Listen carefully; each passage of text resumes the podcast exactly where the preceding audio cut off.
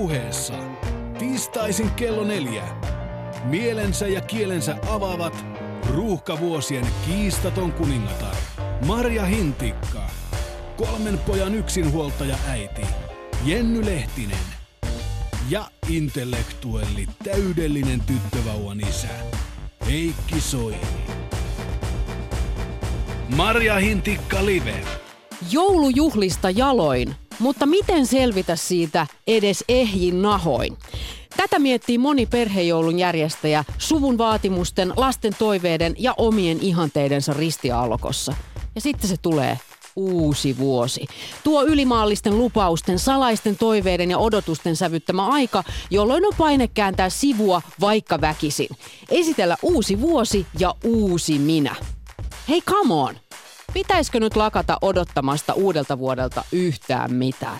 Tänään muistellaan vanhoja ja katsellaan tulevaan silleen rennosti.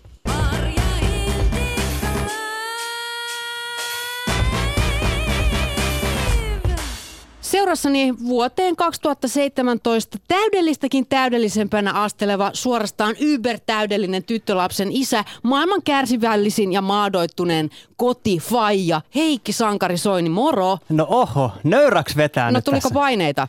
Mähän yritin maalailla tästä mm. tällaisen uuden vuoden kuvan sinusta. Joo. Sä oot siirtymässä uuteen elämänvaiheeseen. Kerro millaisia äh, paineita ja haaveita ja tällaisia ylimaallisia odotuksia se sussa aiheuttaa.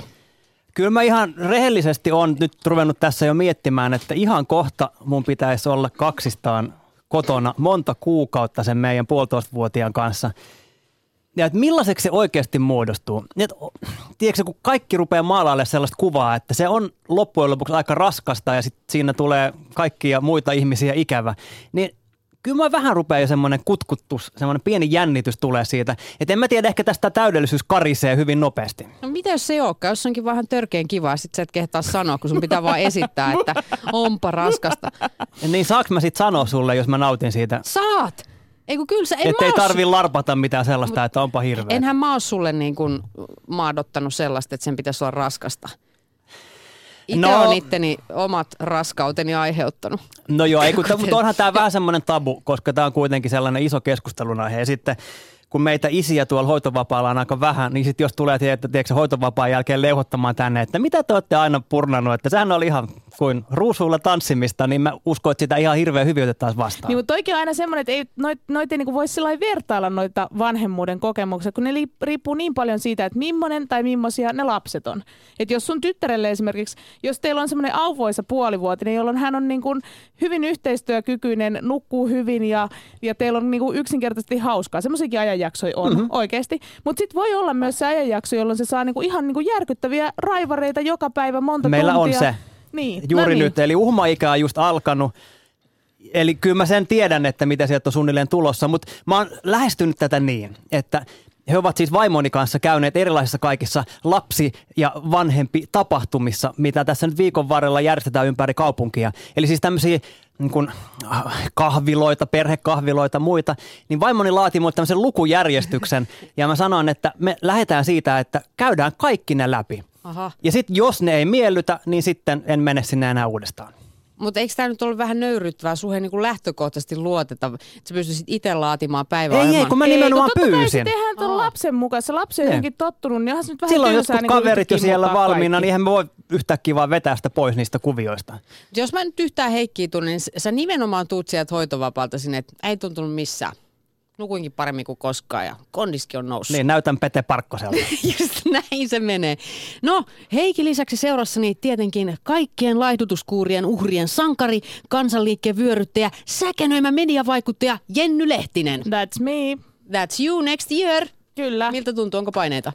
Ö, ai ensi vuodesta. Niin. Sulla No on aika on. kova urakka edessä. No onhan mulla nyt ihan järjettömät paineet. Siis mähän on kuitenkin elänyt semmoisessa omassa kuplassa tämän, tämän tota niin, niin, läskimyytin murtajuuteni kanssa, koska sen alkujaan kuitenkin oli tarkoitus olla tämmöinen pieni henkilökohtainen projekti, jolla työllistän itseni mukavasti silloin, kun te lomailitte ympäri maailmaa ja latasitte akkuja.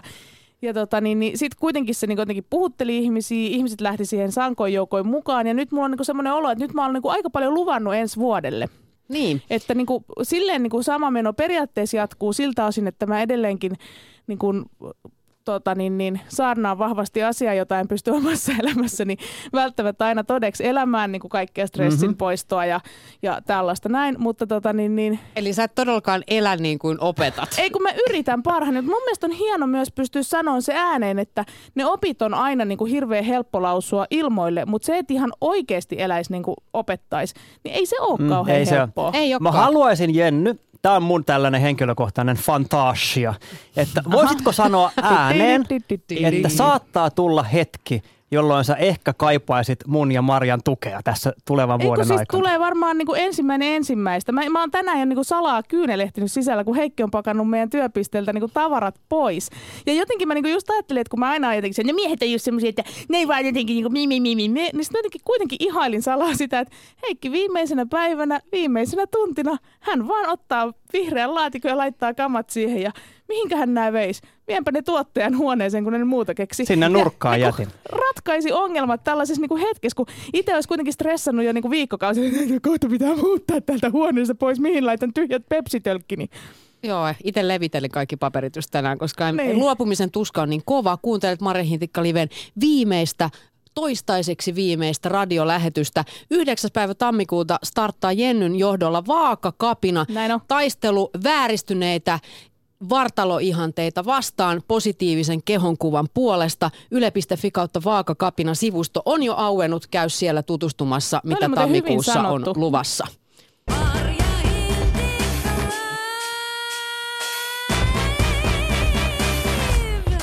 Joulua tässä tietenkin odotellaan. Öö, mä kävin muuten tänään vaihtamassa, kun ostin Anopille ne, miten sä Jenny luonnehdit? Pierunväriset nahkarukkaset. Pierunväriset rukkaset ja pipon. Mä en tiedä mikä, mulla, mä syytän, mulla tuli semmoinen kuin Jenny moment, koska Jenny aina, sä kerrot siitä, että sä, sä ostat niin kuin silleen päättömästi lahjoja. Niin, mähän sullekin toin tänään, että mulla on kaiken maailman niin sietäväntä roinaa sun lapsille ja sullekin yksi ihan paskalahja. Niin, mutta nyt mä en tavallaan odota mitään. Että Niin. jos siellä onkin jotain Paitsi snadisti aina kivaa. välillähän mä teen kaikkia semmoisia hienoja tekoja. Siis silloin mun lahjat onnistuu, kun mä teen ne itse. Mikä yleensä pitäisi olla just päinvastoin, että kun itse tein, niin, niin kaikkea se, että no kiva kun teet. Mutta mä oon tosi hyvä tekee esimerkiksi todella mm-hmm. makeita villasukkia. On, ja mulla on yhdet, ja olisi kiva, jos joku voisi vaikka parsiin ne, koska mä oon käyttänyt ne puhki. Ne oli niin ihanat. Mutta joo, tänään siis vaihdoin ne pierunväriset kamat sellaiseen makeeseen tupsupipoon. Anoppi lahjasi on oleva kiva sitten kuitenkin. Mutta siis joulu, se aiheuttaa paineita ihmisissä ja tällä hetkellä eletään sitä suurta valmist- valmistautumisen aikaa. Kaikista tuntuu, että tunnit loppuu päivästä. Pitäisi olla kaikki on niin kuin hallinnassa ja haluiski, mutta kaikki on aivan levällä ja töitäkin pitäisi vielä tehdä.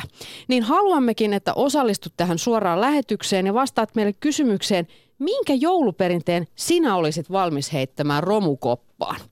Se onnistuu Twitterissä hashtagillä Yle MHL tai Yle Puheen shoutboxissa vaikka heti.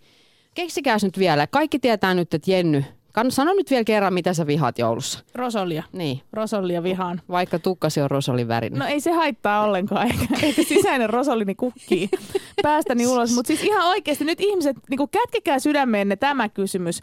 Jos kermavahdon, suolakurkun, punajuuren ja pahimmassa tapauksessa vielä sillin liitto... Ja omena. Niin, no, mutta se omena niin on ihan ok tavallaan kaikkella. Mutta nämä, niin kuin, tiedätkö, kermavahto ja silli, että jos he, niin kuin, tai kermavahto ja suolakurkku, että jos tämä liitto olisi pyhä, niin sitä syötäisi kyllä muutoinkin vuodessa. Se ei ole hyvää se rosolli. Mutta onko mitään muuta jouluperinnettä, jonka sä heittäisit No kaikki. romukoppaan? Kaikki semmoiset, mm. mitkä on jotenkin semmoisia, näin on aina tehty, ihan sama mikä ressi tästä tulee, näin me aina teemme ja sitten itketään ja lapset itkee. Ja esimerkiksi vaikka jouluruuat, ihan tyhmä perinne, jos niistä ei tykkää. Niin jos niistä ei tykkää. Jos tykkää, niin fine, anna No mennä. Mutta mä muistan esimerkiksi sen, että 13 ensimmäistä elämäni joulua istuin siellä pöydässä ja olin ihan niinku paniikissa siitä, että ei hitto, että taas on pakko maistaa sitä niinku liejusta lanttulaatikkoa ja sitä, niinku, sitä semmoista ihmeellistä perunalaatikkoa, mikä niinku maistui kummalliselle ja sitä rakeista porkkanalaatikkoa ja syödä sitä kuivaa kinkkoa. Ja sitten neljäntenä toista jouluna mulle niinku aukesi, että hei, näähän onkin ihan hyviä. Osoitteessa yle.fi kautta MHL kysyimme teiltä, hyvät ihmiset, minkä jouluperinteen sinä haluaisit heittää romukoppaan. Ja ystävämme vastasi näin. Pakkopulla suhaamisen eri sukulaisten luona. Voi mennä, jos jaksaa, mutta jos menee vain siksi, että odotetaan ja aina ennenkin menty, niin ei kiva. Kävimme oman perheen kanssa viettämässä joulua mummolassa 500 kilometrin päässä. Kerrankin lähdettiin isän päästyä ylitöistä perjantai-iltana ajamaan ja sunnuntai-iltana sitten takaisin. Jouluilo lisääntyi kummasti, kun reissujouluista luovuttiin. Aika hyvä vinkki.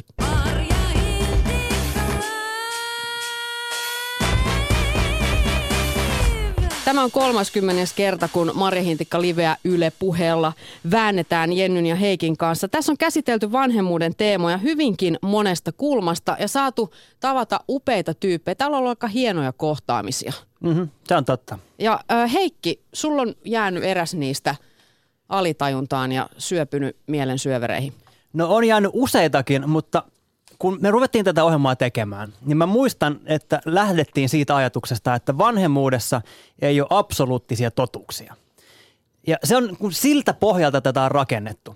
Ja sen, sen jälkeen sitten, kun, niin kun on lähtenyt miettimään, että mikä loppujen lopuksi on totta, siis että, niin kuin mm. muistot ja, ja vanhempien puheet. Ja mä muistan, kun mun vanhemmat eros, mä olin jo aikuinen, niin siinä oli tarinalla niin kuin selvästi vahvat kaksi eri puolta. Ja jos mä olisin ollut lapsi, niin miten mä olisin suhtautunut siihen kaikkeen, miten mä olisin ottanut, mitä mä olisin uskonut, mi- mi- mihin mä niin kuin, olisin nojannut, kun mä olisin mennyt eteenpäin. Ja nämä kaikki ajatukset heräs silloin, kun Tuula tuli meille vieraaksi, jossa siis tilanne oli se, että hän kokee, että toinen vanhempi vähän kuin riisti häneltä toisen. Näin Tuula meille puhui. Marja Hintikka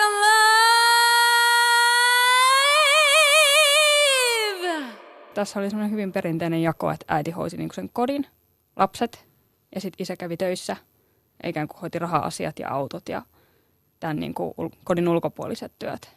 Tavallaan, että me isän kanssa, mitä mä muistan, että me tehtiin, että me pelattiin korttia. Ei mulla ollut semmoista, niinku, että mä olisin hakenut turvaa isästä, että mä en tosiaankaan ollut silleen, että isä, isä, isä, isä, isä. Et, et tavallaan, ja sitten se, että mä en muista, että esimerkiksi isä olisi lähtenyt leikkeihin mukaan, että isällä oli ehkä enemmän se, että, että mit, mitäs niin kuin tytön kanssa voi tehdä.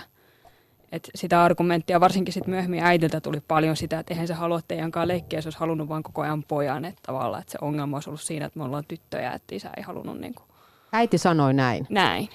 Uskoitteko te? Se meni ihan täydestä. Et sit ehkä aikuisena on ajatellut, että se ehkä enemmän ongelma on ollut siinä, että ei ole niinku tiennyt, osannut ajatella, niinku, niinku, että isä ei ole osannut olla isä. Ja sitten se on ollut ehkä kieli keskellä suuta, että miten tässä nyt sitten pitäisi tehdä. Eli se oli ikään kuin äidin tämmöinen roolitus, mihin rooliin isä joutui perheessä, niinkö? Mm. No sitten sä olit tosiaan kuusivuotias, kun se ero tuli. Ja sen jälkeen äiti omisut entistä enemmän. Mitä sitten tapahtui? Mitä se tarkoitti? No siis, mähän ensin alkuun kävin niin kuin siis isän luona. Ja tota, isä muutti kerrostaloon. Ja siis sehän me asuttiin omakotitalossa. Ja sitten se kerrostalo oli niin kuin siis tosi outo paikka. Siis varsinkin yöllä, että mähän yritin olla siellä öitä. Mutta sitten se just, että siinä kohtaa tuli se, että isä yritti laittaa mut ajoissa nukkumaan. Että kotonahan mä sain mennä nukkumaan silloin, kun mua kiinnostaa. Ja sitten tavallaan just se, että mä olin ajoissa nukkumassa, eikä mua väsyttänyt yhtään. Sitten oli ne kerrostalon pelottavat äänet, kuuluu kun naapurit kävelee, putket kolisee, autot ajaa, valot näkyy. Ja tavallaan se, se outo ympäristö. Ja sitten sit se, että kun tavallaan sitä ei ollut sitä isäsuhdetta edes niinku kunnollista ennen kuin vanhemmat eros, niin sit se ei ollut niinku luontevaa hakea siltä isältä sitä turvaa. Että sitten tuli tavallaan, että mä haluan äidin luo. Ja sitten isä vei äidin luo. Ja sä lähdet pois sieltä. Joo, mä tulin sitten illalla kotiin. No miten sun äiti reagoi sit siihen, kun tapahtui näin, että piti olla isän luona ja sitten sä tulitkin takaisin kotiin? Varmaan se on ehkä ollut siinä niin kuin salakavallisesti iloinen, että ei se pärjännyt. Että mulla ei ainakaan sellaista suoraa muistikuvaa, että siinä tilanteessa olisi just tullut mitään kärhämää varsinaisesti. Et Niin, etkä muista, että olisi tullut sen jälkeenkään, että sun äiti olisi millään tavalla niin kuin viitannut siihen, että no eihän se sun isäs pärjännyt ja niin kuin hyvä, että tulit kotiin. No siis joo, ei suoraan sitä sellaista, mutta sitten jossain vaiheessa se on kääntynyt niin, että, että äiti on sanonut isälle, että minä olen sanonut, että minä en sinne halua mennä. Että mä en halua tavata isää. Ja tämän mä sain tietää vasta siinä vaiheessa, kun mä olin nel- 14 ja otin oma-aloitteisesti yhteyttä isää. Eli tässä oli mennyt kahdeksan vuotta. No siis, se oli jotain tokaluokalla, jotain seitsemän vuotta about. Se upposi ihan täysillä se, mitä äiti puhui isästä. Ja os- osittain siinä oli myöskin sitten tietty se, että kun se isän niin kuin ehkä se, se käytös tai se aikaisempi suhde ei ikään kuin ollut ristiriidassa täysin sen, sen kanssa, mitä äiti puhui. Että ei ole sellaista, että no mutta kun me käytiin isän kanssa jätskillä ja siivottiin ja tehtiin ruokaa. Että tavallaan se isän käytös kotona osittain ehkä tukikin sitä väitettä. Niin sitten se niin kuin meni, meni enemmän niin kuin täydestä läpi. Tietenkin lapsi uskoo sen lähivanhemman sanat aika sokeasti. Mm. Et varmaan kyseenalaista, tai miten se näyttäytyy se äidin rooli ja äidin valta sit myöhemmin, kun mietit näitä asioita. Miksi sä uskoit sen kaiken? Jos varmaan osittain sen takia, että kun tavallaan siis se on se turvallinen vanhempi, joka ikään kuin on se tiennäyttäjä, että näin, näin nämä asiat on. Et, et mitä pitempään ikään kuin on hakenut turvaa äitistä, niin sitä niin kuin vankemmin on aina uskonut siihen äidin näkökulmaan. Sitten vasta niin kuin oikeastaan kymmenen vuotiaana ja sitä vanhempana on alkanut tulla se, että sitten on alkanut tajumaan itse asioita pikkuhiljaa. Ja sitten on niin kuin ymmärtänyt sen, niin kuin, tai ruvennut näkemään sen ristiriidan siinä äitin puheitten ja sen niin kuin todellisuuden kanssa. Ja sitten tavallaan se, se on niin kuin ruvennut vähitellen ahdistamaan. Tai se niin kuin eka ahdisti se ristiriita, että näkee, että tässä on ristiriita, mutta ei vielä ymmärrä sitä. Ja tavallaan sit on vielä niin kuin täysin siinä sokeasti siinä jutussa mukana. Mutta sitten kuitenkin on sellainen, että ei tämä voi olla totta. Ja sitten ei niinku tiedä, että miten, miten päin tässä pitäisi niinku olla. Ja niin se, sä, sä aloit niinku itse epäillä sitä, että tässä, niinku joku tässä mättää. Mm. Ja sanoit aikaisemmin, että se oli 14-vuotiaana suunnilleen, kun sitten tapahtui jotain. Eli sitten on niin kuin viimeiset neljä vuotta siitä ennen oli ollut jo sellaista, että sä olit niin kuin ruvennut jo prosessoimaan niitä asioita. Mutta mitä sitten tapahtui, kun sä olit 14? No siis siinä oli tapahtunut vaikka mitä ennen sitä. Muun muassa mut oli huostaan otettu, eli mä asuin siinä tilanteessa perhekodissa. Ja sitten tavallaan just se ristiriita, että kun joka ikinen ihminen näkee ne asiat eri tavalla – joka ikinen ihminen puhuu samasta tilanteesta eri tavalla. Et just se esimerkiksi perhekodin näkemys on täysin ristiriitainen siihen, mitä mun äiti sanoi. Et se, se ristiriita. No mitä perhekodissa sitten sanottiin? No mä en nyt rupea niitä aukomaan sen suuremmin tässä, mutta siellä siis tavallaan just, että et kun että miten äiti toimi, että se näkemys siellä, että just tämä, että äitin olisi pitänyt laittaa nukkumaan ja että äiti on toiminut väärin ja näin. Ja sitten äitin syyttäminen taas niin kuin ulkopuolisia niistä ongelmista – ja sitten tavallaan kuitenkin se, että on nähnyt jo itsekin niitä tilanteita ja sitten alkaa tajua, että tässä on nyt niinku ristiriita, että kun mun mielestä täysin se, mitä toi sanoo, ei pidä paikkaansa ja täysin se, mitä toi äiti sanoo, ei pidä paikkaansa, että mikä on se totuus. Et esimerkiksi mä rupesin lukemaan Sofian maailmaa ja niin siis miettiin tämmöisiä niin hyvin, että jos mä näen ton puun, että onko se tuolla olemassa. Ja sitten sitä kautta tuli se, että, että niin se halu ottaa yhteyttä isään. Mutta oliko se kumminkin kertonut äidille, että saa jo ottaa isään yhteyttä? No, en mä, siis mä en kertonut äidille, että mä aion ottaa isän yhteyttä, vaan että mä otin isän yhteyttä. Niin, että sä vaan teit sen niin kuin niin. omin päin. Mutta nyt sä oot siis 27-vuotias itse äiti, niin mitä sä nyt ajattelet sun isästä? Millainen tyyppi se oli? No, isä on ehkä ollut sellainen, joka ei puhu eikä pussaa, että hyvin hiljainen. Ja sitten isä ei ole hakenut apua niihin ongelmiin silloin, että se on koittanut pärjätä niistä itse – ja sitten hänellä ei ole ehkä ollutkaan niinku kyky ratkoa niitä ongelmia, että hänellä ei ole soinut kellot, että esimerkiksi tämä ei ole niinku normaalia, mitä tässä tapahtuu. Että et tavallaan se ehkä se, että isä ei ole ymmärtänyt sitä apua hakea, että hän ei niinku kykene puhumaan ulkopuoliselle niistä vaikeista asioista, että hän on mieluummin hiljaa, kun puhuisi niistä ongelmista. Siis tarkoitatko se sillä sitä, että, että mm. niin kuin sun isä on niin kuin tajunnut kyllä, että hän jollain tavalla nyt niin kuin etääntyy tai häntä siirretään syrjään, mutta ei ole niin kuin pystynyt käsittelemään tai mitenkään vastustamaan sitä. Mm, et se, se kuvaa ikään kuin, että hän on ollut ihan neuvoton. Et, et myöskin se, että mun vanhemmilla on ollut tosi niin kuin, vanhanaikaiset sukupuolirooliajattelut. Ja tavallaan, että isä on ajatellutkin, että se on ihan normaalia, että se äiti on se läheisempi vanhempi. Ja sitten tavallaan se on ehkä niin kuin sen normaalin ajattelutavan kautta, että molemmat vanhemmat on ajatellut, että tämä on normaalia. Ja sitten se siitä vähitellen on mennyt siihen, että niin kuin hiljaa on alkanut se vieraannuttaminen ehkä niin kuin hiljaisella yhteisellä sopimuksella jopa. Mutta sitten ei ole tajuttu sitä, että kun tämä jatkuu, niin tästä, tästä niin kuin käy näin. Mm. Se tuntuu vähän jotenkin uskomattomalta, että sun niin kun äiti sanoo sun isälle, että hei sun lapsesi ei halua tavata sua. Niin kun, että miten sun isä voi uskoa sellaista? Siis mun mielestä se on ihan käsittämätöntä, että se on mennyt läpi kaikilta aikuisilta. Siinä on kuitenkin myös ollut sosiaaliviranomaisia siinä tilanteessa meidän perheessä mukana – ja nekin on kuullut tämän saman tarinan ilmeisesti. Ja se, se että kaikki on sen sulattanut niin kuin silleen, että okei, että tällä asenteella, niin se on mun mielestä ihan käsittämätöntä. Että se, että isä on niin kuin sen niin kuin niely jotenkin alas ja tavallaan ei ole tehnyt sille mitään. Se ei ole kyseenalaistunut sitä, että voiko sen ikäinen lapsi sanoa noin lopullista ja tarkoittaa oikeasti sitä. Näin Maria Hintikka Livessä puhui Tuula, isästään vieraannutettu nuori nainen. Ja tämä jäi kaihertamaan Heikin mieltä, tietenkin kun saat itse pienen tytön isä.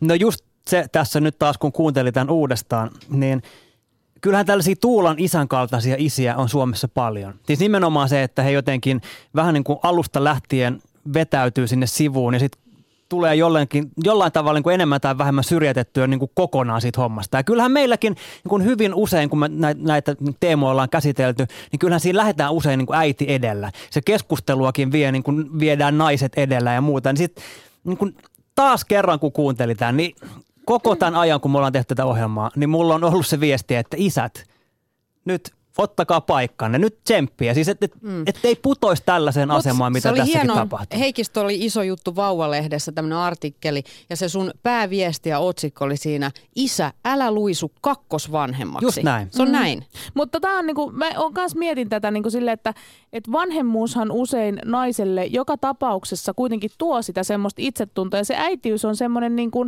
itseisarvo ja semmoinen niinku varma olemassa oleva juttu, ellei tyyliin äiti ole kuollut tai joutunut suoraan laitos laitoshoitoon tai jotain. Mutta niin kuin Heikkikin tuossa sanoi, niin isän pitää ottaa se mm-hmm. asemansa. Ei äidin tarvitse sillä lailla ottaa sitä asemaansa. Että kyllä se niin kuin isän tavallaan työ siksi vanhemmaksi on oikeasti paljon isompi. Joo, ei se mikään automaatio ole. Siis ei se ole mikään semmoinen, että se tulee niin sanotusti kuin Manulle illallinen, vaan siihen pitää oikeasti itse ottaa se rooli ja tehdä töitä sen eteen. Niin siinä on helppo lähteä sellaiseen sivuluisuun, koska se biologia on kuitenkin naisen puolella siinä. Tämä on hienoa työtä. Mm-hmm. Ja äh, Tuulan kokonainen tarina, hänen kaikki kertomuksensa löytyvät osoitteesta yle.fi kautta MHL.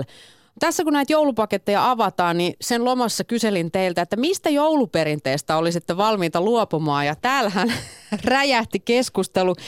Saije sanoi Twitterissä, että tiernapojat. Täh? Mä olin vähän järkyttynyt no, miksi tästä. niistä? Ja siis ketä ne häiritsee? Eihän ne nykyään enää tule väkisin tupaan. Ei niin kuin to... ennen siihen kuului sitä ryöstelyä ja uhkailua. Ja sitten niin. heille maksettiin vaan, että he eivät rikkoisi kotia ihan totaalisesti. Niin sehän on poistunut, ei sitä mm. enää ole. Niin. Mut tietenkin okei, okay, näin täysin laulutaidottoman mä ymmärrän tämän, koska ei ollut mitään chanssiä päästä niin kuin lähellekään tiernapoika-esitystä koskaan.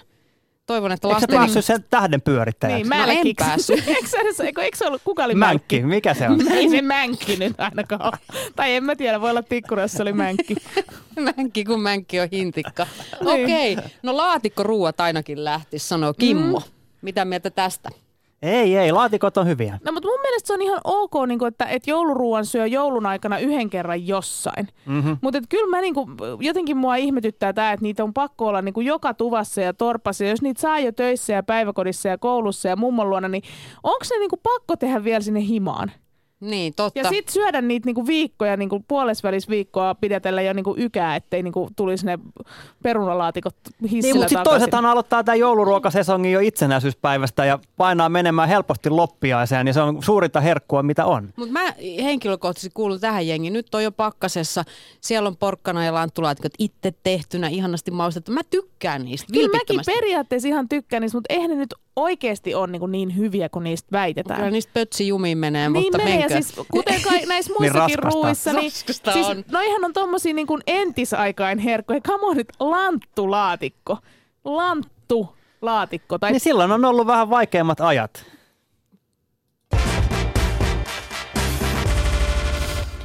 Jatkakaa kommentointia. Se onnistuu siis Twitterissä hashtagillä Yle MHL tai Yle Puheen Shoutboxissa, mistä jouluperinteestä sinun haluaisit luopua. Mutta ainakaan nyt lahjojen antamisesta tuskin kukaan haluaa luopua. Niin ainakaan saamisesta. Niin. Mun ei, ei mulla ole mikään tarve antaa kellekään mitään, jos mä vaan itse saisin paljon. Me Mutta kyllä tehtiin tota Ilen kanssa semmoinen diili, että ei tä, tänä vuonna nyt toisillemme osteta mitään. Ei se pidä kumpaa. koskaan. Niin. Se kuitenkin no, ostaa jotain. Ilelle? No mä ostin mielessä se yhteisen perhekalenterin. How boring. En, no, siis mä, mä en rikko... Ai seinäkalenteri. Joo. Mä en kehdannut edes paketoida sitä. Mäkin no, ostin mä, sellaisen. No niin, mutta se, se on niin tarvekalu. Mutta siis kun mä, Ile on mulle sanonut nyt ainakin viisi kertaa, että sä et sit osta mulle mitään, koska se tietää, että mä oon koko ajan vaarassa rikkoa mm-hmm. tämän diilin. Niin. Me ollaan kun lahjottu toisiamme edestä ja takaa tässä kymmenen vuoden aikana, niin, niin ei nyt tarvitse okay. tällä kertaa, vaan muutakin puuhaa. Ihan tällä kulissien takaa voin kertoa, että hän muuten kantaa sitä hirveitä paineita sun lahjasta.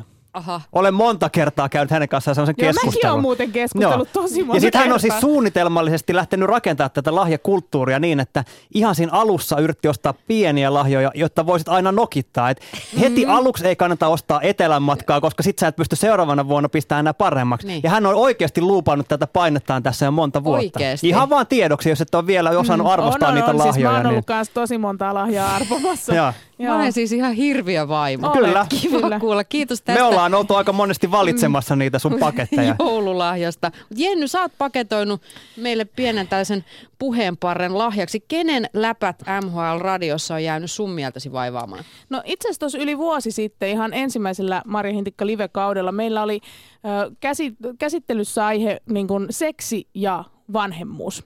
Ja silloin me puhuttiin aiheesta tämmöinen niin kuin lapset, miten se olikaan, lapset vi- lopettaa seksielämän. Mm-hmm. Lapset pilaavat seksielämän. Niin, no näin. Tämä oli meidän suuri otsikko, True. mistä heräsi niin kuin hirvittävät, hirvittävät polemiikit. Ja, ja täällä niin kuin radion puolella käsiteltiin, käsiteltiin aihetta pettäminen voi pelastaa parisuhteen. Ja tämähän on niin, kuin niin järkyttävän tämmöinen niin kuin ristiriitainen lausunto ja tunteita herättävä niin kuin, Ah, tiedätkö silleen, että ei voi, voiko, mm. ei voi, ei, Jos joku voi, on tabu, voiko niin tämä. sittenkin? Tämä on niinku todellakin tabu ja me saatiin silloin haastattelu erittäin rohkealta naiselta, joka oli valmis avaamaan oman parisuhteensa ja siihen liittyvän pettämisen niinku, taustat. 36-vuotias perhetilanne on sellainen, että on kolme lasta, kaksi koululaista aiemmasta suhteesta ja nykyisestä sitten reilu kolmevuotias. Kuinka kauan sä olet ollut sun nykyisen miehen kanssa? Vajaa kymmenen vuotta. Oletko sä ollut suhteessa tavalla tai toisella kenenkään muun miehen kanssa tämän kymmenen vuoden aikana? On ollut pari juttua. Mitä tarkoittaa pari juttua? Muutama semmonen ihan yhden illan juttu ja sitten kaksi semmoista pidempikestosta. Miten nämä on alkanut nämä suhteet? baarista. Tai toinen, toinen näistä pidemmistä kuvioista on semmoinen vanha, vanha tapaus pitkän ajan takaa. No kun näistä suurin osa on lähtenyt baarista, niin kun sä oot lähtenyt baariin, niin oot sä ajatellut, että no nyt tänä iltana meikä pokaa tuolta itselleni. En ainakaan tietoisesti. Ei ole ollut tarkoituksena. Sitten se on vaan alkanut jostain ja lähtenyt lapasesta No mitä sellaista sä oot saanut näistä suhteista, mitä sä et saa kotona? huomioon. Se tuli aika nopeasti. Joo, paljon mietitty asia. Huomio ja sitä, sen tunteen, että on olemassa ja joku, joku näkee mut. No miksi sä et ole saanut sitä kotona? Varmaan se ainainen kiire ja stressi raha-asioista ja aikatauluista ja osaltaan sitten taas se, että miehellä oli masennus. Niin ei, ei sitä huvittanut siinä kohtaa enää nähdä ketään muuta. No kuinka paljon näissä sivusuhteissa oli kysymys sitten ihan vaan siitä huomiosta ja kuinka paljon esimerkiksi seksistä? Saitko sä kotona seksiä? En. Ei ollut mitään. Tai sitten jos oli, niin se oli hyvin nopeata ja mottona olikin vähän se, että kukin huolehtii itse omista saamisistaan. Ja että hommat jäi vähän niin kuin puolitiehen. Että siinä kohtaa, kun mies saa tyydytyksensä, niin sitten se oli vähän niin kuin siinä. No miten sä oot varmistanut, että sä et ole jäänyt kiinni näistä suhteista? Hyvällä suunnittelulla. Millainen on hyvä suunnitelma sen suhteen, että ei jää kiinni pettämisestä? Hyviä ystäviä, jotka toimii alibina. Ja sulla on näitä löytynyt. Onko kukaan koskaan sanonut sulle, että, että ei halua sellaiseen asemaan? Ei. Ja sitten kun ei välttämättä ole tarvinnut tietää siitä. että Mun mies ei ole mun ystävien kanssa oma-aloitteisesti missään tekemisissä, niin kiinni jäämisen riski on aika olematon. Kuinka tärkeää sulle on ollut, että sä et jää kiinni näistä? Alkuun varmaan hyvinkin tärkeää, mutta koska kotona kaikki ei ole ollut hyvin, niin ehkä siinä on voinut olla jossain kohtaa jo vähän semmoistakin, että ihan sama tietääkö vai eikö tiedä. Miltä susta on tuntunut mennä kotiin sitten tämmöisen pettämisreissun jälkeen? No alkuunhan se oli ihan kauheeta. Mutta sitten sitä jotenkin, kai sitä alkoi olla itse jo niin välinpitämätön. Ei se jossain kohtaa enää tuntunut oikeastaan yhtään miltään. No jossain kohtaa kävisit kuitenkin niin, että sä jäit kiinni pettämisestä. Joo, tai siis lähinnä taisin kertoa itse. Miksi sä kerroit sun puolisolle, että sä olet käynyt pettämässä? Me oltiin eroamassa ja sitten siinä erosotkussa tai kun siitä jotenkin kummasti, kummasti vielä noustiin ja haluttiin jatkaa yhdessä, niin jotta siitä uudesta elämästä tulee mitään, niin siinä kohtaa on ollut sitten pakko sanoa. Pakko sanoa, koska musta tuntuu, että mä en itse pysty antaa sille suhteelle uutta mahdollisuutta, jos on jotain salaisuuksia. Kerroit sä ihan kaiken? Lähes tulkoon joo. Mitä sä jätit kertomatta? No sen, että tämä yksi, yksi mies on edelleenkin ystävänä. Mitä sä ajattelet, että tapahtuisi, jos tämä tuli ilmi, että sä olet yhteydessä edelleen tähän miehen, yhteen miehen? Eikö tämä ollut tämä nuoruuden rakkaus? Joo. Ei, ei, sitä, ei sitä vaan voi kertoa. Pidät sä tätä vanhaa heilaa niin sanotusti varalla? Nyt on jotenkin semmoinen klangi ilmassa. Ehkä. No, teillä on kuitenkin alkanut mennä kotonakin parisuhteessa paremmin sen jälkeen, kun sä oot kertonut nämä pettämisasiat ja mitä muuta on sitten tapahtunut? Sokkihoitoa. Et ehkä tuossa muutama kuukausi sitten, kun oltiin sitten eroamassa ja tai minä halusin erota ja olin jo päättänyt, päättänyt asiat ja alkanut jo vähän järjestelläkin käytännön asioita ja mies siinä kohtaa jotenkin ensimmäistä kertaa niin kuin ihan oikeasti heräsi näihin asioihin, että on aikaisemminkin on ollut ero lähellä ja puhuttu siitä, että kuinka pitää, pitää panostaa suhteeseen ja huomioida toista ja muuta, mutta nyt tällä kertaa se eka kertaa tulikin häneltä. Ja selkeästi se, se sitten oli se, mitä tarvittiin. Sokkihoitoa siinä mielessä, että mä sanoin, että mä haluan erota ja mulla olisi uusi suhde. Että hän oikeasti niin kuin se jotenkin konkretisoitu siinä kohtaa, että tämä on nyt tässä. Niin sitten hän totesi, että yritetään vielä. Ja sitten asiat muuttu. Kotona saa huomiota ja hommat, kotityöt jaetaan ja ylipäänsä kotona ilmapiiri on paljon parempi kuin ikinä aikaisemmin ja seksiin on panostettu kotona ja niin siinä vaan sitten kävi. Eli jos sä nyt mietit, kumpaa tästä tuli sun parisuhteeseen ja sun elämään enemmän, hyvää vai huonoa, niin mitä sä sanoisit? Kyllä mä sanoisin, että hyvää, koska mulla itsellä oli tosi vahva se tunne siitä, että se parisuhde voidaan saada toimimaan, mikäli se toinenkin osapuoli siihen osallistuu. Ja se turhautti jossain kohtaa ihan tosi paljon, että ei saa sitä toista ihmistä heräämään siihen ajatukseen, että nyt tarvii tehdä asioille jotain ihan oikeasti, että pienellä työnteolla niin olisi kummallakin hyvä olla ja yhdessä. Ja lähtökohtaisesti mun, mun tahtotila oli se, että mä halusin saada sen parisuhteen toimimaan mieluummin kuin mitään muuta. No, mitä sä luulet, miten asiat olisi mennyt, jos sä et olisi missään kohtaa pettänyt sun mielestä? Mikä olisi tilanne nyt? No joko junnattaisi edelleen sitä samaa vanhaa tai, tai sitten, sitten oltaisiin erottu. Marja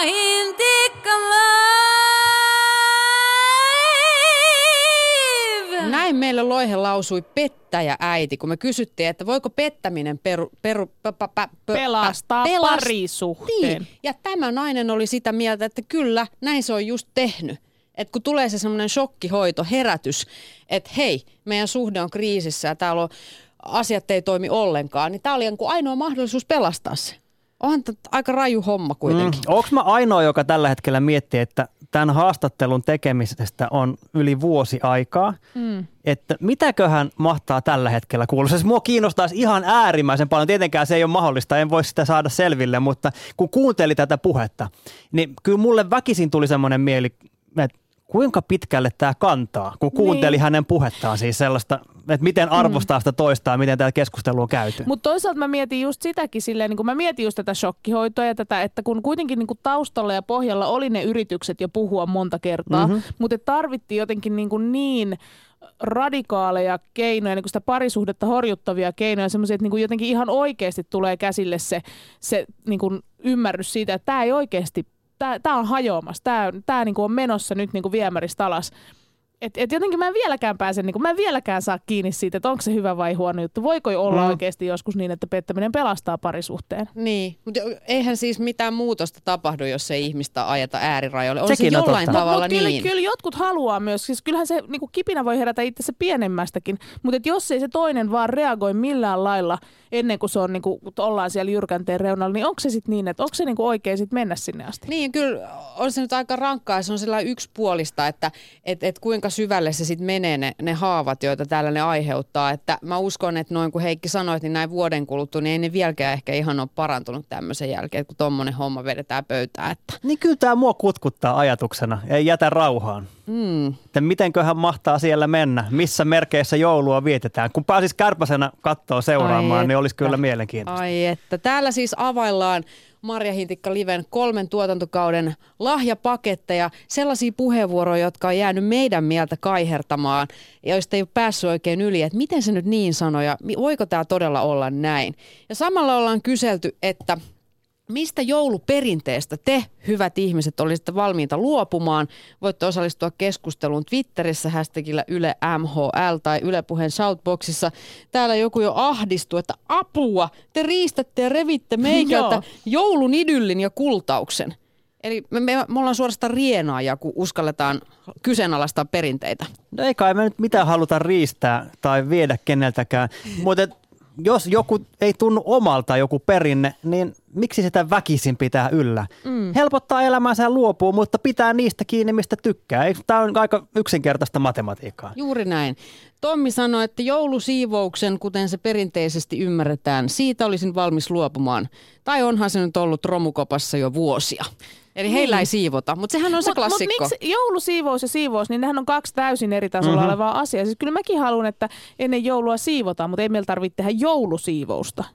Okei, ja senkin voi ulkoistaa, jos vähän satsaa. Niin. No mutta ei, kun joulusiivous on se, että sä käyt ne kaiken maailman nappilaatikotkin läpi Ihan ja niinku kaapin, tiedätkö, niinku, laitat uudet hyllypaperit sinne, kun tiedätkö, peset... vanhat on mennyt ruttuun. Joo, joo, nimenomaan ne vahapaperit joo. vaihdetaan uusiin. Ja sitten lattia on niin puhdas, että siitä voi vaikka mm. syödä sen kinkkusiivun, kun se siihen tippuu. Ja että... kattokin pitää pestä. Mm. Mutta et sitä, et sä voi ulkoistaa just semmoisia mm. asioita, että joku siivoo sun niinku, kalsarilaatikon mikä pitäisi tehdä joulun alla. Ja kyllähän matot ja pitää käydä tuulettamassa.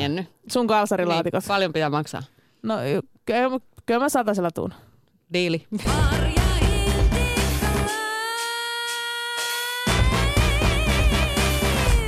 On vielä yksi joulupaketti tarjolla. Se on meikäläisen valinta. Mun yksi suosikkiteemoista tässä matkan varrella on ollut suojelemme lapsemme kuoliaiksi. Koska se on ihan fakta, että me eletään turvallisemmassa Suomessa kuin koskaan aikaisemmin, mutta samalla pelätään enemmän kuin koskaan. Mä ainakin olen huomannut, että siinä kohtaa, kun tulin äidiksi, niin se jotenkin se semmoinen kuin huoli äh, pompsahti niin kuin eksponentiaalisille tasoille verrattuna. Mä oon aika huoleton ja semmoinen jopa hullun rohkea ja tehnyt vähän tyhmiäkin tempauksia, mutta en enää. Niin mä muistan tämän keskustelun. Mm? Sä jopa otit niin kuin todella henkilökohtaisesti tämän, kun tätä ruvettiin puimaan, niin siinä se, että sulle tuli niin kuin silti, vaikka sä itse sen ymmärsit, niin silti sä vähän niin kuin ärryit siitä, että no hitto, miksi menin niin toimimaan ja jollain tavalla se semmoinen pieni voimattomuuden tunne puski sieltä edelleen. Joo, ja sitten ehkä just se on siinä, kun on tullut tyhmisteltyä ja oltu vähän liian niin kuin reunalla itsensä kanssa joskus, niin just sit siinä se kontrasti, että oi nyt olen äiti, tämä, tämä puoli pitää minusta poistaman. Ja nyt pitää olla tämmöinen niin kuin suojeleva ja oikea linjainen ja tehdä kaikki ratkaisut lapsen parhaaksi. Ei, se on vähän. Siinä on sellaista, mutta mulla on tähän niin kättäkin pidempää. Akatemiatutkija Timo Harrikari on puhunut siitä, että 2000-luvulla huolipuhe on kasvanut ihan hurjasti. Maailmaa katsotaan riskilinssien läpi. Ja hieno pointti on se, että, että kun me turvaudutaan asiantuntijoihin, kysytään professoreilta, miten tämä asia pitäisi ratkaista, minkälainen turvaistuin on paras, niin asiantuntijathan elää siitä, että heillä on ongelmia. He, niin kun, jos ei ole ongelmia, niin heiltä lähtee työt. Ja tästä on Timo puhunut, niinhän se on. Niin, no jos toimittajat on klikkihuoraajia, niin kyllähän tutkijat on ihan samalla tavalla. Niin vielä pahempi. Siellähän se rahoitus haetaan. Jos ei kukaan kiinnostu, kukaan ei kirjoita, niin aika vaikea on jatkaa duunia. Niin, me eletään ongelmista ja huolesta. Ja huolta lisää sitten vanhemmat, koko yhteiskunta ja sitten vaan kontrolli lisääntyy. Me pureuduttiin tähän asiaan tarvitseeko tämän ajan lapset, niin sanotut uuden ajan lapset ollenkaan suojelua. Meillä kyläili täällä Tara Lange, äitien ja isien kouluttaja, doula ja kirjailija. Ja hän kertoi oman näkemyksensä siitä, että mistä lasten ylisuojelu oikein johtuu. Mä näen siinä taas sen vähän semmoisen suuremman kuvan, että kun me ei luoteta itseemme, me ei luoteta siihen niin kuin omaan voimaamme ja me pelätään itsekin niin paljon niitä asioita jo, niin sitten me ei, me ei oikeastaan voida antaa toiselle sitä, mitä meillä itsellämme ei ole. Joten jos mä en luota itseeni ja mä pelkään koko maailmaa, niin mä näen maailman pelottavana paikkana. Ja sitten mä tahattomasti näytän omilla toimillani myös lapselleni sitä, että maailma on kamala ja vaarallinen paikka. Ja sitten pian pelkää koko perhe. Ja sitten se on sitä, että kaikki huolehtii toisistaan. Ja pahimmissa tapauksissa se lapsi joutuu huolehtimaan nykyään vanhemmistaan. Eli lapsilla kuitenkin on hyvin suuri semmoinen niin vahvuus jo syntyessään. Ja nehän on tosi pelottomia ja ne kuvittelee, että ne pystyy mihin vaan jopa tietää pystyvänsä mihin vaan. Ja niillä on ihan mahtava, niin kuin, ne näkee tämän maailman niin kuin seikkailuna. Ja sitten me vanhemmat tullaan ja sanotaan, että se ei ole niin. Täällä pitää pelätä ihan kaikkea. Me ruvetaan rajoittamaan ja kontrolloimaan ja, ja, ja just sitä, että me ei luoteta siihen lapsen yhtään pätkää. Ja sitten se lapsi oppii pikkuhiljaa just sen, että okei, että mä tarvin kaikkeen toisen ihmisen. Ja sitten sitä on, mä rakastan sitä Joutilaat vanhemmat kirjaa, koska se on pelastanut mut. Mä oon ihan julkisestikin sanonut ja kertonut, ole, mä oon ollut tällainen kanaemo, mä oon ollut se sellainen, että mä oon saanut arvoni siitä, että mä olen ollut huolehtivainen äiti. Ja mä oon kuvitellut, että sellainen äiti on hyvä äiti. Ja siitähän kärsi molemmat, lapsi sekä minä. Kunnes mä luin tämän kirjan ja aloin toimimaan sen mukaan. Eli oikeasti tosissaan jätin sen lapsen rauhaan ja keskityin voimistamaan omaa luottamustani tätä elämää kohtaan. Ja mä näin mun lapsessa ja tietenkin itsessäni myös, että miten hyvin tämä homma toimii. Mun mielestä sanoit aika olennaisen asian tuossa, että sä sait arvosi siitä, Kyllä. miten ylihuolehtivainen äiti sä olit. Miten sä pystyt niinku taistelemaan sitä vastaan, koska mä itse kipuilen ton saman asian kanssa. Että tavallaan niin kun, jotta mä olisin hyvä äiti yhteisön silmissä, niin mun täytyy olla semmoinen niin mega mega huolehtivainen äiti. Et, et se, että mä lähetän niin kuin kuusivuotiaan yksin pimeällä käymään kiskolla, laitan sille kyllä heijastinliivit, mutta kuitenkin... Niin... Etkä laita. Kyllä muuten laitan, todellakin laitan, koska se on semmoinen, että se seilaa pyörällä niin kuin autotiellä niin kuin mm. molempien kaisteen yli, mikä on siis tietysti tosi hyvä laittaa se sitten pyöräilemään sinne kiskalle. Mutta miten, miten tällaisten asioiden kanssa pärjää? Koska mäkin tiedän, että sille lapselle se on hitsin tärkeää, että se saa käydä pyörällä siellä kiskolla itse. Mm. Ö, periaatteessa kaikki, mitä sä oot ennen tehnyt ö, sillä tavalla, että se tuottaa sulle – niin kuin haastetta ja saat ihan niin kuin poikki, kun sä teet sitä, niin sä voit siitä jo päätellä, että se on väärin. Ja varsinkin, jos se lapsi vielä niin kuin uhmaa sitä vastaan. Että mitä enemmän sillä lapsella on sääntöistä, enemmän silloin uhmattavaa. Ja jos se lapsi saa vapauden. Ja mä puhun myös paljon työkseni rakkaudesta ja rakkaushan on vapautta. Ja me ollaan käännetty se ihan päinvastoin niin, että rakkaus on huolehtimista. Mutta jos mietitään aina, että mitä me sillä viestitetään, mitä me tehdään. Eli jos me viestitetään lapselle, että, että, että sä et pysty siihen, sä tarvit toista ihmistä, niin sitten meidän on ihan turha vikistä sitä, että se lapsi koko ajan huutaa äiti, äiti, äiti, eikä tee mitään omatoimisesti. Eli sun pitää olla sen lapsen palvelija. Ja jotta sä voit kääntää tämän toisinpäin, niin sun pitää oikeasti vain jättää se lapsi rauhaan. Ja, ja jos sä oot mennyt siihen palvelijarooliin jo, niin kyllähän joka ikinen fiksu lapsi pitää kiinni niistä saavutetuista edusta. Että sit on se pikku, mä sanon vaan sitä, että se on semmoinen niin rangaistusperiodi sulle, että mitä sä oot mennyt mokaamaan. Ja sit sun pitää vaan pysyä tiukkana ja sanoa, että ei kun sä haet itse, sä, sä teet itse, mä uskon suhun ja niin edespäin. Ja... Vitsi, on ihana kuulla tuota puhetta, koska mä niin kipuilen kanssa tuon kanssa, kun mä yr- oon siellä kotona passannut niitä kolmea pientä vellihousua. Ja, ja niin kuin, ne on koko ajan se, että äiti, niin kuin tyylin, äiti, äiti hae mulle jääkaapista maitoa. Ja mä oon jossain niin kuin toisella puolella taloa ja ne on jääkaapin vieressä. Ja sitten mä tunnen hirveän hu- niin kuin pistoksen, kun mä oon se, että nyt kuule, otappa ihan itse. Mm. Että osaat varmasti. Joo. Mut, mut, to, joo. Mut onko, onko, onko joku niinku... koulutus, miten irti niin. tästä? on. Okei. Okay. Jenny tulee sinne. Onko joku tietty ikä, missä mm. suosittelet, että antaa lapsen tehdä enemmän ja enemmän itse, kun ihmiset niin kun miettii, että missä on nyt se herkkyyskausi, että nyt hän on mm. valmis siihen. Mikä sun mielipide on? Joo, kaikki tämmöiset kaudet ja kaikki tämmöiset niin luokitelmat ja määritelmät siitä, että minkä ikäinen se lapsi on, niin nehän on ihan potaskaa, koska ne ei yes. mikään kerro oikeaa totuutta. Se, se riippuu ihan siitä lapsesta ja mm. silloin kun silloin kun sä et käytä kaikkea energiaa siihen kontrolloimiseen ja ylihuolehtimiseen ja passaamiseen, niin sulla on oikeasti aika pysähtyä ja vähän niin kuin katsoa sitä sun lasta, että, että millainen mun lapsi on. Koska mä väitän, että äidit ei edes ehdi tekemään sitä, että ne ehtis tutustumaan omaan lapsensa, kun niillä on kiire palvella sitä. Ja sitten ei tarvitse katsoa niitä numeroita, vaan sitten luotetaan siihen omaan äidin intuitioon, että minkä ikäiselle sopii. Mutta kyllä mä niin kuin noin ohjenuorana sanoisin, että kaksi vuotta lapsi on vauva – ja silloin sille kannattaa, mä aina puhun siitä, että se kannattaa niin kuin vahvistaa siihen kahteen vuoteen ikään asti. Ja omasta kokemuksesta ja paljon työssäni on tavannut äitejä, jotka just sanoivat, että jos kaksi vuotta antaa lapselle, mitä hän tarvitsee, niin sen jälkeen sen lapsen voi antaa mennä. Että sitten sillä lapsella on niin mieletön itsevarmuus, että se ei paljon sua enää tarvitse. Eli periaatteessa annat, jotta sä voit päästää lapses vapaaksi. Ja kun mä kirjoitin mun kirjaa, niin mä menisin tippua tuolilta, koska tämä on ollut tämmöinen mun intuitiivinen fiilis siitä kahden vuoden iästä. Niin Suomessa on vanha sananlasku, kun katso lasta kaksi vuotta. Jos et katso kahta vuotta, katsot loppuelämäsi.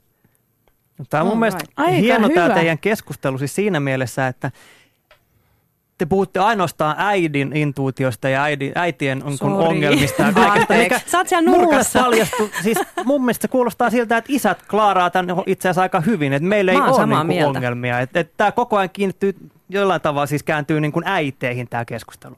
Mutta mä luulen, että tässä on myös semmoinen niin tausta, miksi se tapahtuu, niin koska siis tavallaan nämä normit äidille ja isälle on tosi erilaiset. Että tavallaan äidiltä odotetaan sitä, että se on se, joka hyysää. Ne on aina jalkapallojoukkueessa niitä, jotka on huoltajia ja puhaltaa pipiin, ja isät on niitä, jotka valmentaa ja niin kuin työntää sinne, tiedätkö, niin kuin juoksemaan ja ylittämään itseensä. Niin, mä huomasin myös toisen, siis ihan tällaisen rakentavan eron meidän ajattelussa, kun sä sanoit yhteisön silmissä, että sä välität niinku siitä, että mitä yhteisön silmissä. Ja mua ei kiinnosta pätkääkään, miltä mun toiminta aikaa, näyttää aikaa silmissä.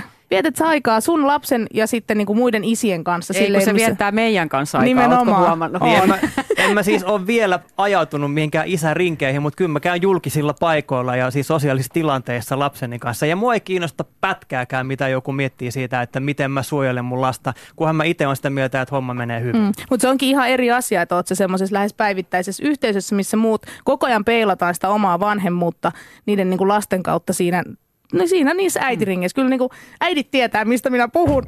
Niin, mutta kun mun mielestä kuulosti Tara siis siltä, että kun sä puhuit tuossa aikaisemmin, että se niin kun, ne vanhempien omat pelot jotenkin heijastuu siihen lapseen. Ja kun eihän niin kuin ole mitään pääsykoetta, että pääsee tekemään lapsia, niin miten me voitaisiin ikään kuin valmentaa aikuisia ihmisiä, jotka on jo niin kuin ajautunut johonkin tiettyyn suuntaan elämässään, että ne ei sitten niin kuin sekoilisi lastensa kanssa ja niille, joille mm. toistaisi niitä omia pelkojaan. Tiedätkö, mä usein puhun siitä, että tai siis kerron ihan ohjeeksi naisille, että katsokaa niitä miehiänne. Että sieltä miehiltä niiltä tulee saman tien se vastaus.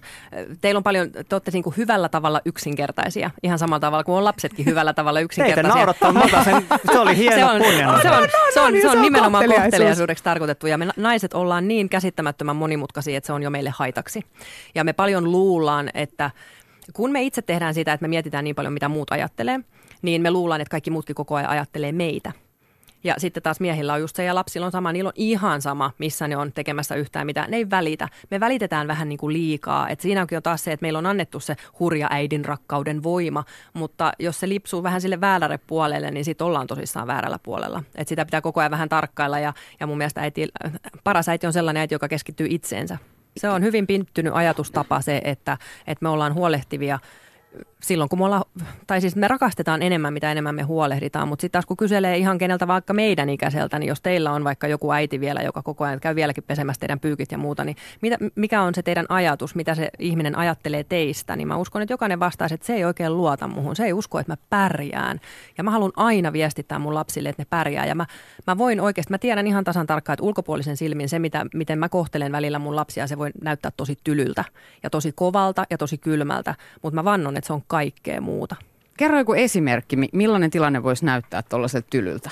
No mä tykkään kertoa tätäkin esimerkkiä. Tämä on niinku tarpeeksi tyly mun mielestä, että äm, tytär pelkäsi nukkumaan menoa. Oli jotain, niin kuin kaikilla lapsilla tulee tiettyjä ikävaiheita, että kaikki pelottaa, niin hänellä oli tällainen. Ja, ja tuli alakertaa itkemään, että tuu mun viereen nukkuu, tuu mun viereen nukkuu. Niin totta kai kaikki hyvät vanhemmat menevät Minä lapsensa viereen mennyt nukkumaan, niin mähän sanoin, että no en tule. Ja sitten se siinä vielä itki, että tuu nyt, tuu mun viereen, mua pelottaa ihan kauheasti. Ja mä sanoin, että en tule.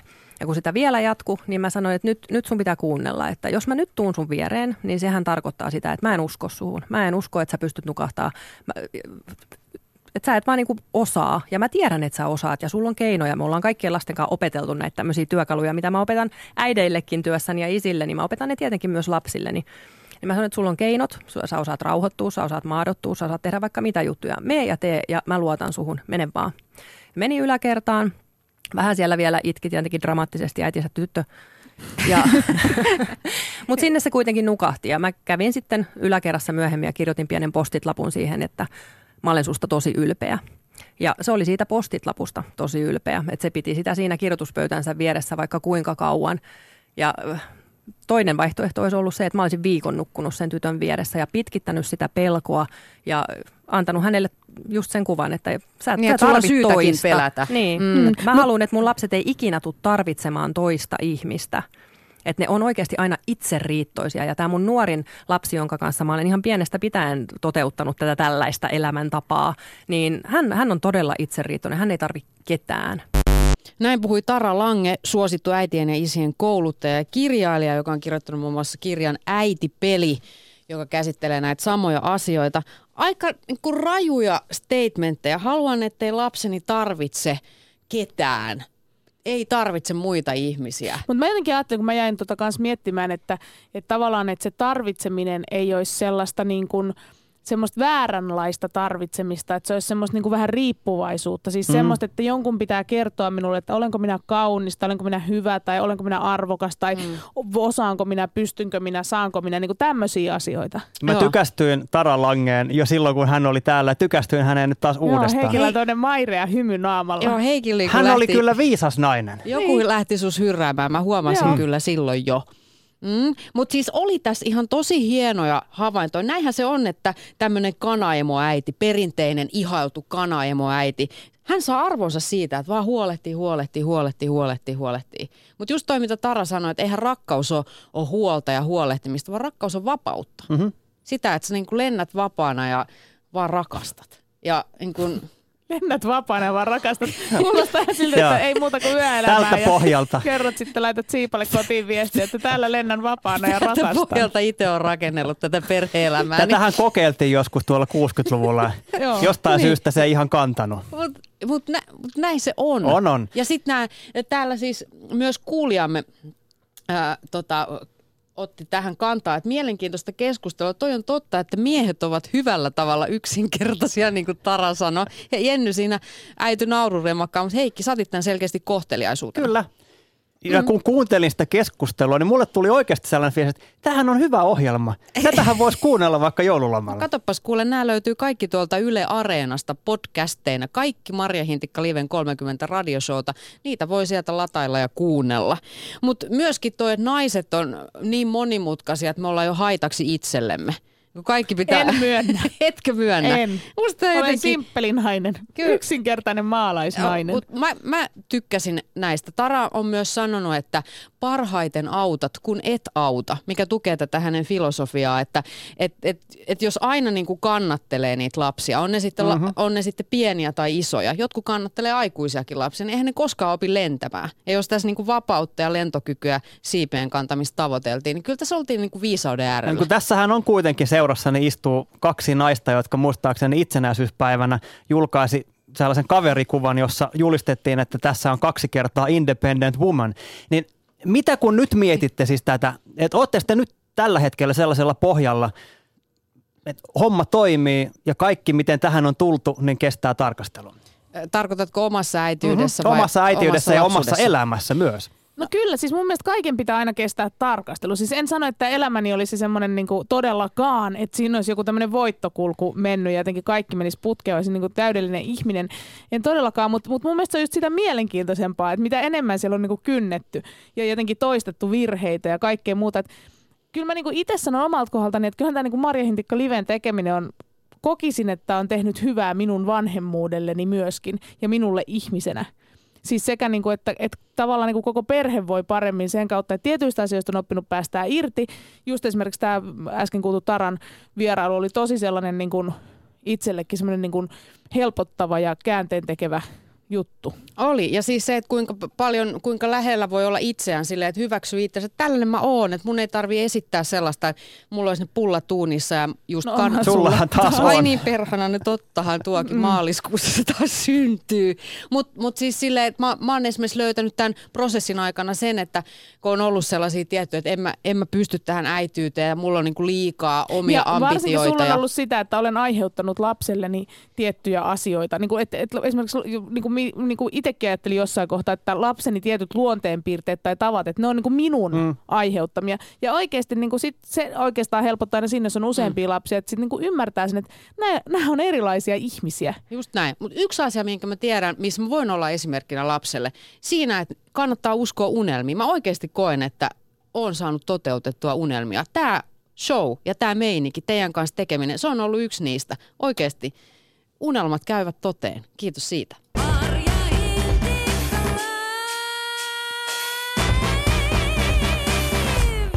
On siis toistaiseksi viimeinen Marja Hintikka live, mutta ei hätää. Netti Netti, yle.fi kautta MHL ja sosiaalinen media on täynnä kaikenlaista MHL-sisältöä, joiden avulla selviää läpi joulunpyhiä ja vaikka läpi koko ensi vuoden, kun ollaan äitiyslomalla ja Heikki hoitovapaalla. Ja Ää, isäpiireissä, kuten Jenny asian ilmaisi. Kyllä. Yle.fi kautta Areena. Sieltä löytyy kaikki meidän 30 TV-showta ja radioshowta katsottavaksi. Ne on teidän vapaassa käytössä. Kaikki meidän artikkelit löytyy osoitteesta yle.fi kautta MHL. Tietenkin Instagramissa voi seurata meidän perhe-elämää raadollisimmillaan. Jenny ja Heikki myöskin sosiaalisessa mediassa aktiivisena. Etenkin Jenny, koska sinä jäät pitämään tätä koko putinkia pystyssä. Joo, koko Yleisradio tulee nojaamaan ensi vuonna minun ja minun vahvoille harteille. Niin tämä Vaakakapina, Vaakakapina alkaa 9 päivä ensimmäistä. Nyt voi jo mennä tykkäämään Facebook-sivusta tai käydä katsomassa yle.fi kautta Vaakakapina. Siellä on esimerkiksi tämmöinen hyvinvointitesti, millä saa katsottua oman hyvinvointiindeksinsä, koska siis mehän yritetään ratkaista meidän, meidän elämän ongelmia tosi usein ihan vaikka laihduttamisella tai ylipäätään tämmöisellä niin kuin elämänhallinnalla. Mutta usein se jotenkin keskittyy ihan väärin alueisiin, eikä niin kuin oikeasti mennä sinne sylttytehtaalle, että mistä ne ongelmat tulee. Niin sieltä saa vähän jo osvittaa siitä, että mikä siellä omassa elämässä mättää. Yle.fi kautta Vaakakapina sekä Vaakakapinan Facebook. Sieltä löydät Jennyn ja hänen kansanliikkeensä. Kyllä. Sä, sä oot vähän niin kuin tämmöinen Pasilan Che Guevara, eikä tässä muut voi No ei sanoa. tässä muuta voi sanoa niin. Baskeri päässä vai mikä paretti se nyt onkaan.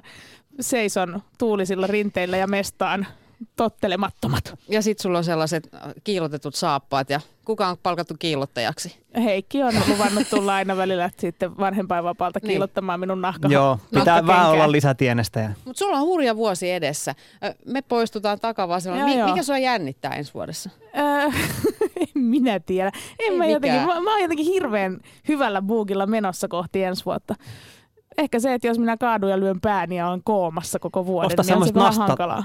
Kenkien pohjaan. Mulla on nastakengät. Hyvä. Niin. No niin, ja niillä jäälle kävelemään. Mutta hei, liity Jennyn joukkoihin. Vaakakapina starttaa siis 9. päivä tammikuuta. Mutta nyt, nyt on aika kiitosten sanoille. Mä haluan kiittää ihan kaikkia teitä kaikesta keskustelusta, elämäntarinoiden jakamisesta, kommenteista, siitä, että me ollaan saatu heittäytyä teidän elämäänne ja kuulla niitä synkimpiä salaisuuksia perheelämän kotiovien takaa. Se on oikeasti tärkeää, että se, se kulttuuri, vanhemmuuden kulttuuri ja vanhemmuudesta käytävä keskustelu, ei se muutu, ellei niitä ovia aukase. Mä oon yllättynyt siitä, että kun esittelin vuosi sitten oman sotkuisen kotiin, niin